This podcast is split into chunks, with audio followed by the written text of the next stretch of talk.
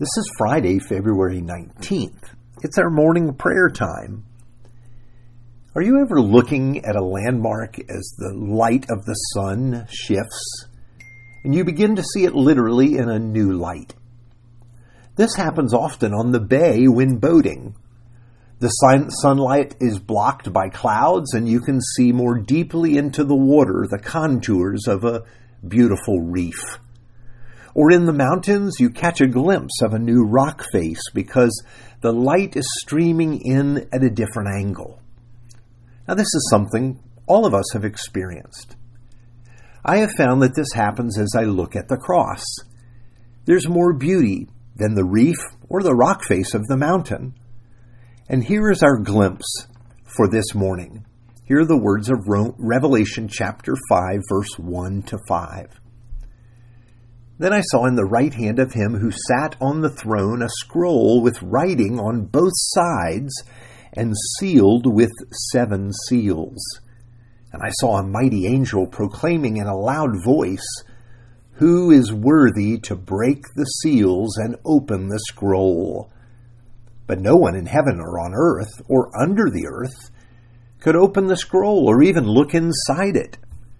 I wept and wept because no one was found who was worthy to open the scroll or look inside. Then one of the elders said to me, Do not weep.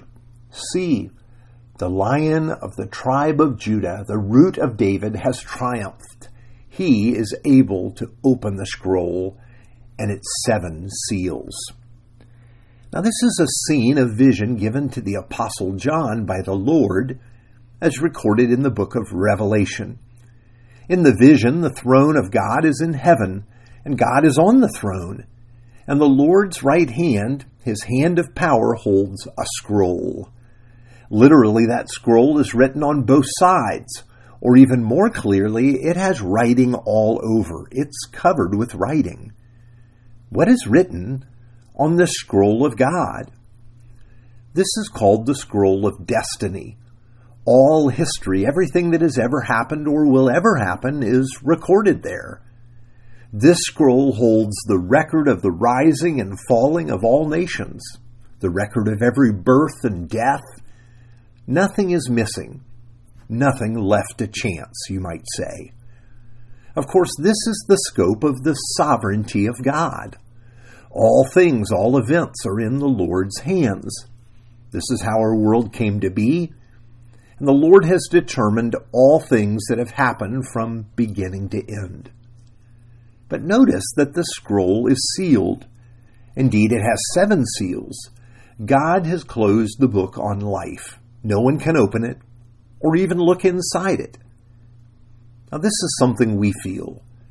We do write history books and we discuss what is happening in our world each day, but who understands it all from beginning to end? Who can make sense of it all. John, who is given this vision, feels great sadness over this. He weeps not a small tear, but the deep grief of longing. I think in many ways all of us have shed such tears. We've had questions about why this has happened to us or to someone we love. We have wondered why we lost that person at this time. Why in this way? We just can't make sense of it all. It is overwhelmingly complex and beyond our reach. No one of us can open the scroll. But this is not true. One of the elders in John's vision points out the one who can. See, the lion of the tribe of Judah, the root of David, has triumphed. He is able to open the scroll and its seven seals. Yes, here is Jesus of the line of David, from the stock of the Jewish people, the tribe of Judah. Notice what is different about him. He has triumphed. What does that mean? What makes him different? Here's the next verse. Then I saw a lamb looking as if it had been slain, standing at the center of the throne. Yes, John turns to look and he does not see a lion, the symbol of power and majesty. Instead, he sees a slain lamb. I don't think this is a coincidence. No, he sees Jesus as the lamb given for the life of the world. And here's why. It's not only the cross of Jesus, but it's his victory over death that qualifies him to open the scroll, the book of destiny. But it's also the cross of Jesus, the death of Jesus, that can make sense of what has happened in our world. We live in a world that only makes sense in light of the cross, a history that holds together only because of the truth of the cross. The cross of Jesus takes a scrambled mess of world events and even personal tragedies and redeems them, giving them meaning and purpose. And it's here at the cross that we see the intersection of what seems to be the meaninglessness of human history in our world and the deep purposes of God to redeem all things, to make all things new.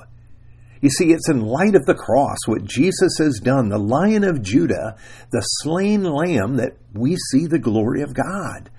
The purpose of God to reconcile all things and all of history to himself. This also is his purpose in each one of us. In Jesus to give ultimate meaning and purpose to our lives. Now, of course, we still have our questions. I know I do. But there's one, only one, the lion that looks to us like the slain lamb that can open the scroll. And that's the gospel. God hasn't abandoned the world he created, he hasn't abandoned you. Indeed, he loves you and the whole of creation. Let's pray. Lord God, your ways are so much higher than my ways, your thoughts higher than my own. Who has known your mind, O Lord, that they should give you advice? Remind me that it is only in Jesus that our world makes sense, only in the cross that we can see rightly the world and ourselves. Thank you for not leaving us without a Savior.